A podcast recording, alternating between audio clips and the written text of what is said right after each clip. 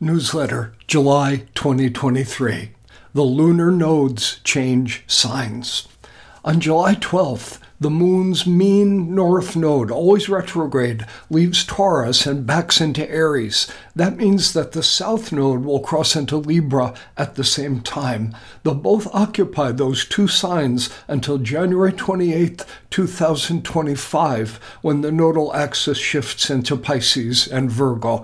As ever, they will leave an indelible stamp on the headlines and on your own life, too. Here's a quick review for anyone who's not been studying evolutionary astrology for very long. The moon's nodes are really the heart of the system. The south node represents unresolved karma that has ripened. That means it's time to deal with it. The good news is that you're ready. Meanwhile, the North Node suggests a powerful, effective antidote to those old, outdated South Node patterns. Here's where it gets sticky that south node behavior comes up pretty much automatically, while reaching the north node always takes serious effort. One quick reality check? Back on December 22nd, 2021, the south node crossed into Scorpio. Maybe you've noticed some dark scorpionic karma ripening everywhere since then. For one obvious example, just two months later, Putin invaded Ukraine. To borrow a metaphor from J.K. Rowling, in classic scorpionic fashion, suddenly the Death Eaters were among us. Of course, the moon's north node entered Taurus simultaneously, and notice how difficult and far away peace has seemed since then, both for the world and very probably for yourself too. But of course, peace is the eternal cure for war. Once again, reaching the North Node is always a struggle, and we need to struggle as if our souls depended on it, because they do. The passage of the South Node through Scorpio has many other dimensions besides the nightmare happening in Ukraine. It's also important to point out that it's not just about nightmares. If you get it right, it's actually about facing our wounded places, which is the first step to healing them. So, what was Vladimir Putin really attacking? What was he so afraid to face inside himself that he turned into a mass murderer? He obviously got got the Scorpio energy wrong. But on a more personal level, and far beyond Mr. Putin's scope, I'm sure there have been many success stories. Someone, for example, whose body had been violated early in this life or in a previous one, reclaimed the right to be fully in the flesh again. Someone who had been shamed recovered dignity and confidence. Broadly, many of you reading these words or hearing these words have faced an old soul wound, dealt with it, and gotten past it, and found grounded Taurian peace on the other side. That's the deep, shiny reality. Unfortunately, it doesn't get a lot of press, at least outside the world of evolutionary astrology. Right now, though, we are all on the cusp of our karma changing tone, both collectively and individually. While the South Node passes through Libra between now and early 2025, we face a very different kind of challenge than we did when it was in Scorpio. Every sign of the zodiac represents exalted possibilities, but it also represents a set of potential quagmires for the human soul. That's where the South Node comes into play. Here are some good Libra South Node questions to get you started. Where have we paid too high a price for peace? When have we compromised too much? When have we smiled when inwardly we were frowning or bleeding?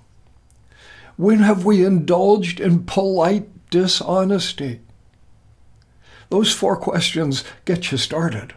Again, just like the rest of the signs, Libra ultimately represents a lofty, positive cosmic principle, but every front has a back. Thoroughly understanding that point is one of the keys to mastering evolutionary astrology in general. We're all evolving, or trying to evolve, away from the shadowy dimensions of each sign and toward the higher ground. When the south node is passing through a particular sign, those shadowy dimensions press at us. The karma has ripened, which means two things. First, it's coming to get you. Second, you are ready. Now, how to release ourselves from the grips of the spineless, compromised dimensions of Libra? As ever, the remedy lies with the North Node, which will be beckoning us from Aries, the realm of Mars, the war god. But be careful, this isn't about becoming mean or hurting anyone, although if you get it right, you may be accused of those things. What Aries is ultimately about is courage. It's about being brave enough to assert yourself and to stand up for your own truths. Sometimes it's about defending yourself or defending someone or something you love. Warriors love honesty and directness. A classic Aries line is Tell me the truth, I'll cry later. Libra, in its shadow dimension, always avoids conflict at all costs. Aries aims to fix that problem by being willing to risk everything in order to put truth on the table. Anyone who has ever told a partner that there's something we need to talk about has earned at least one Aries gold star. Between now and January 2025, we'll all be swimming in this Libran karmic stew, trying to find our way to that Aries courage and maybe to the safe harbor that lies just beyond it. Naturally, we'll all experience this energy differently what's your personal astrological relationship with each of those signs, Aries and Libra? What about Venus and Mars, their rulers? What houses and planets of your own personal chart will be impacted by these transiting nodes? Those kinds of questions are how we take broad, collective astrological perspectives, such as I've been describing here, and translate them into custom tailored individual statements. The personal variations are practically infinite, and thus a little long to cover in a short newsletter like this one. There's a way to take it all a step further without bringing in individual charts. We can make our analysis more granular and time specific by recognizing the role that Venus plays in the drama as the ruler of that Libra South node. At any given moment, the sign through which Venus is passing spotlights a very specific dimension of the more general Libran karma that's coming up.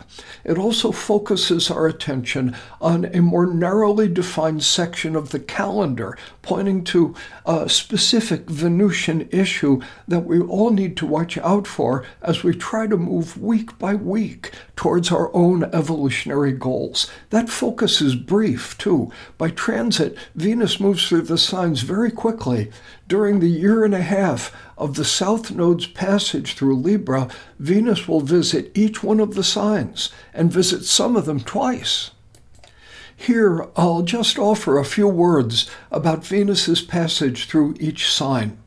What you see here will tend to be negative and cautionary. That's only because we're talking about what shows up when old limiting karma comes to the surface. Try to see what I say in the light of the larger Libra South Node processes I've been describing, it won't be all negative. Built into everything you'll, you'll hear here is a magical remedy, and it boils down to making a strong, positive response to the energy of that Aries North Node. As the South Node enters Libra on July 12th, Venus is near the end of Leo. So be mindful of too much concern with your appearance. See if you can walk by a mirror without checking yourself out. Venus crosses into Virgo on October 8th of this year. It's fine to be helpful, but watch out for trying to earn love or approval by being useful in ways that actually mean very little to you. Don't be a doormat. Venus crosses into Libra November 8th of 23. If someone asks you who you are, be wary of saying anyone you want me to be. Venus crosses into Scorpio December 4th. Intensity and sexiness often go together. That's fine, so long as they're not a mask you're hiding behind. Venus crosses into Sagittarius December 29th. There's a French expression, I hope I'll pronounce this halfway right, avoir un coeur du artichaut. It translates into artichoke heart.